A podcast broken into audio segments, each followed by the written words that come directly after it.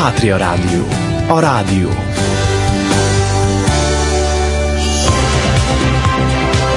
Tizenhárom óra van.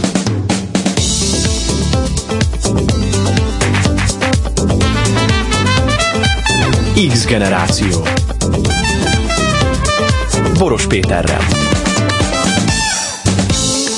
Üdvözlöm Önöket, kicsit ködös, kicsit hűvös, de a miénk ez a november is. Üdvözlöm Önöket Pozsonyból, a Pártia Rádióból.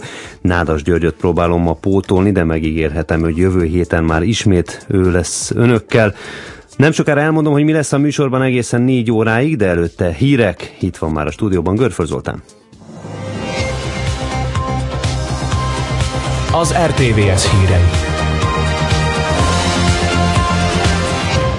A Smer győzött az MKP a harmadik, a Hida a negyedik lett a helyhatósági választásokon. Ukrajnába érte a hetedik orosz konvoj. Ipolyságon 9, Rozsnyon 8 fokot mérnek. Íme a részletek. A 2014-es helyhatósági választások győztesei a függetlenek tanúskodnak róla a számok 100%-os feldolgozottság mellett, hiszen a 2923 településből 1104-en független polgármert polgármester jelölt diadalmaskodott, ami az összes település csak nem 38 százalékát jelenti. A pártok tekintetében a várakozásoknak megfelelően a Smerezdi aratta a legnagyobb sikert. Összesen 847 polgármestere van a kormányzó baloldalnak, ami a voksok 29,11 százalékának felel meg.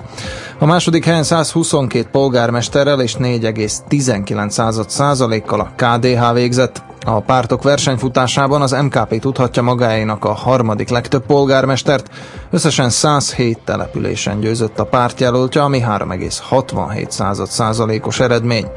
A híd 87 polgármestere és 2,99 százalékkal a negyedik helyet szerezte meg. A Szégy 52, az SDK ODS 48, az SNS 41 polgármesteri helyet birtokol. A választások 48,34 század százalékos részvételi arány mellett zajlottak, ami hajszálnyival marad el a négy évvel korábbi eredményektől. Hat államfő emlékezik meg ma együtt Pozsonyban az egykori csehszlovákiai rendszerváltás a bársonyos forradalom kezdetének 25. évfordulója alkalmából tartandó ünnepségeken. A megemlékezéseken a házigazda Andrei Kiska államfő mellett a Visegrádi négyek fennmaradó tagállamainak államelnökei, így Milos Zeman cseh, Bronislav Komorowski lengyel és Áder János magyar államfő, továbbá Joachim Gauck német köztársasági elnök, illetve Petro Poroshenko ukrán államfő vesznek részt. A program a Pozsonyi várban a Visegrádi négyek és Ukrajna elnökeinek találkozójával kezdődik, majd a Szlovák Nemzeti Színházban folytatódik. Újabb orosz úgynevezett segélykonvoj lépett be ma Ukrajna területére. Augusztus 22-e óta már a hetedik lépte át a két ország közötti határt, jelentették ukrán és orosz médiaforrások. A több mint 70 teherautóból álló gépkocsi oszlop az orosz barát kelet-ukrajnai szeparatisták által ellenőrzött határszakaszon át érkezett Ukrajnába, elkerülve az ukrán határ és vámvizsgálatot, akár csak a korábbi konvojok esetében. A járműoszlop miután áthaladt a határon a Luhansztól nem messze lévő Izvarina településnél két részre oszlott. 54 teherautó Donetsk, 20 Luhansk felé vette az irányt. Két héten belül már a harmadik hasonló konvoj jutott be Oroszországból Ukrajnába.